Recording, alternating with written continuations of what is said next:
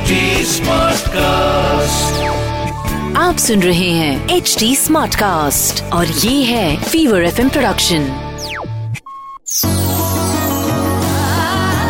ये है the Fever folk project project RJ Piyush के साथ. Hello and welcome to another episode of the Fever folk project मैं पीयूष हूँ और हर बार की तरह ये भी एक ऐसा एपिसोड है जहाँ पर हम हिंदुस्तान के किसी एक हिस्से के किसी एक फोक फॉर्म की बात करने वाले हैं। और आज के एपिसोड में जो विशेष फोक फॉर्म है, वो है उत्तर प्रदेश का कजरी। इस फोक फॉर्म के बारे में और बात करेंगे, लेकिन उससे पहले इफ़ यू रियली फील कि आप इस पॉडकास्ट को सुनते जा रहे हैं और बस रुकने का मन नहीं कर रहा है तो बहुत अच्छा है। मतलब अपने फीडबैक सजेशन ओपिनियन एडवाइसेस हम तक पहुंचाते रहिए। बहुत आसान तरीका है। At the rate R J Piyush Singh P W Y U S H S I N G H वहाँ पर मुझे बताते जाइए। आप इस पॉडकास्ट को देख भी सकते हैं। करना क्या है देखने के लिए? फीवर एफ़ के यूट्यूब चैनल पर जाइए और टाइप करिए फीवर फोक प्रोजेक्ट और सर्च करिए कजरी के ए जे आर आई जी हाँ यही है आज का एपिसोड जिसके बारे में हम बात करने वाले हैं।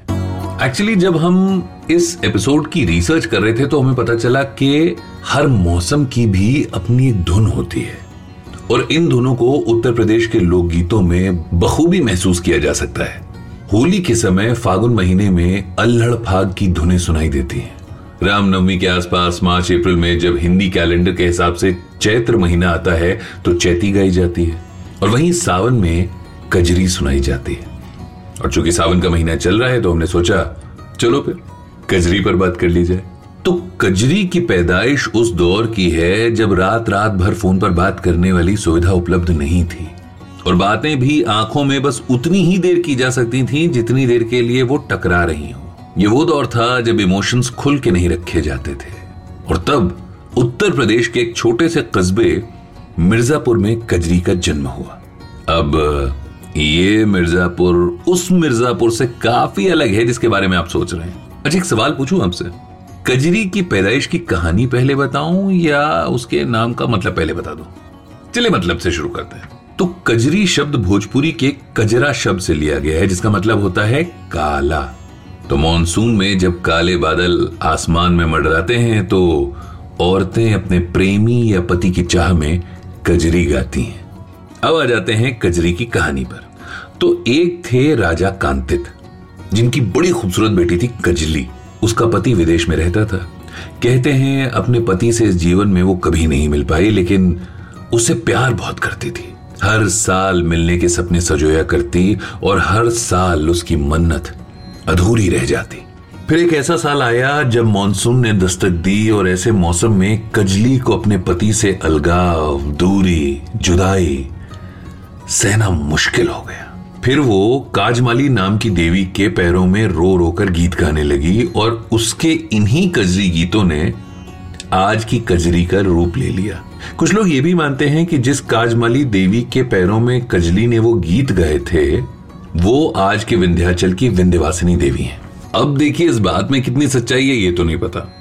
लेकिन आज भी मिर्जापुर में कजरी महोत्सव मनाकर कजरी की जन्मदाता कजली को श्रद्धांजलि दी जाती है। कजरी मिर्जापुर से चलकर बनारस, इलाहाबाद और उत्तर प्रदेश और बिहार के कई हिस्सों में पहुँच गई। अब इसकी पॉपुलैरिटी का अंदाज़ा आप इसी बात से लगा सकते हैं कि कजरी की अंताक्षरी खेली जाती रही है, जिसे कजरी दंगल कहा जाता था। हिंदी वर्णमाला का ऐसा कोई अक्षर नहीं है, ऐसा कोई अल्फ़ाबेट नहीं है जिस पर कजरी ना लिखी गई हो। और आज जैसे हर ट्रेंडिंग टॉपिक पर मीम और वीडियोस बनाए जाते हैं ना, वैसे ही हर ट्रेंडिंग टॉपिक पर कजरी लिखी और गाई जाती रही है। यहाँ तक कि बनारस में जब राजघाट का पुल बन रहा था और जब मार्केट में नया नया वो साबुन आया था ना, जिसका नाम हम यहाँ नहीं ले सकते ऑब्वियसली हमें प्रमोट करने के पैसे नहीं मिले हैं तो उस पर भी कजरी बनाई गई। यकीन मानिए विमेन एम्पावरमेंट में कजरी का बड़ा ही सटल लेकिन इंपॉर्टेंट रोल रहा है। उस दौर में जब घर की चौखट के बाहर उनकी आवाज़ तक नहीं सुनी जा सकती थी, तब कजरी महिलाओं की आवाज़ बनी। तमाम कजरी के गीत उनकी अलग अलग परिस्थितियों और मनोभावों को दर्शाते हैं। सावन में अपने प्रियतम से बिछड़ने से लेकर ननद भौजाई की मीठी नोक झोंक तक को कजरी में पिरो के सुनाया जाता रहा है। एक्चुअली देखा जाए तो कजरी ने रूरल एरियाज़ की औरतों के लिए एक मुक्ति पर्व जैसा काम किया है। साथ ही गाँव के लोगों को यह समझाने में मदद भी करती है कि संगीत से मन के हर तार को छुआ जा सकता है, जिससे हम अनजान रहे हैं। बिहार और यूपी में देखा जाए तो दो तरह की कजरी गाई जाती है। एक, जिसमें इसे प्ले के रूप में गाया जाता है, और दूसरी, बरसात के मौसम में शाम के समय महिलाएँ इकट्ठा होकर ग्रुप में गाती हैं और नाचती भी हैं, जिसे धुनमुनिया कजरी के नाम से जाना जाता है। और कजरी के इस फॉर्म में जब ठुमरी मिलती है ना, ओहो तो सुनने वाला माहौल बनता है। कजरी में गरजते बरसते बादल होते हैं, झूले होते हैं और राधा कृष्ण का प्रेम होता है। देखा जाए तो इस फोक फॉर्म को कंटेम्प्रेरी म्यूज़िक में उतनी जगह शायद नहीं मिली हो जिसकी वो हकदार थी। लेकिन पारंपरिक संगीत के जो बड़े बड़े दिग्गज बैठे हैं, उन्होंने इसे अपने अंदाज में ज़िंदा रखा है। और इन दिग्गजों में पद्मश्री गिरिजा देवी रही हैं। पद्म विभूषण छन्नूलाल मिश्रा जी रहे हैं, राजन साजन मिश्रा रहे हैं, शारदा सिन्हा हैं, मालिनी अवस्थी हैं। इसको और आगे ले जाने का काम अजीता श्रीवास्तव ने किया है। और उनके इसी कंट्रीब्यूशन के लिए उन्हें पिछले राष्ट्रपति श्री रामनाथ कोविंद जी ने पद्मश्री से सम्मानित किया था। कुछ जानकार ये भी मानते हैं कि सेमी क्लासिकल कैटेगरी में आने वाली कजरी ठुमरी की बड़ी बहन है। यानी कि ठुमरी से भी पुरानी है। शायद जब से सावन है, तब से कजरी है।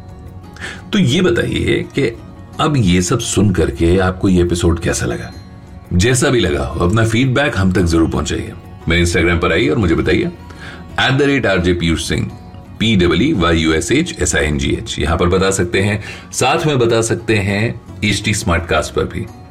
इस एपिसोड को आप देख भी सकते हैं। आपको सिर्फ़ इतना करना है कि फीवर एफएम के यूट्यूब चैनल पर जाना है और टाइप करना है फीवर फोक प्रोजेक्ट और सर्च करना है कजरी के ए जे आर आई और फीवर फोक प्रोजेक्ट के अगले एपिसोड तक याद रखिएगा मेरा नाम पीयूष है। आप सुन रहे हैं एच डी स्मार्ट कास्ट और ये था Fever FM production H smart cast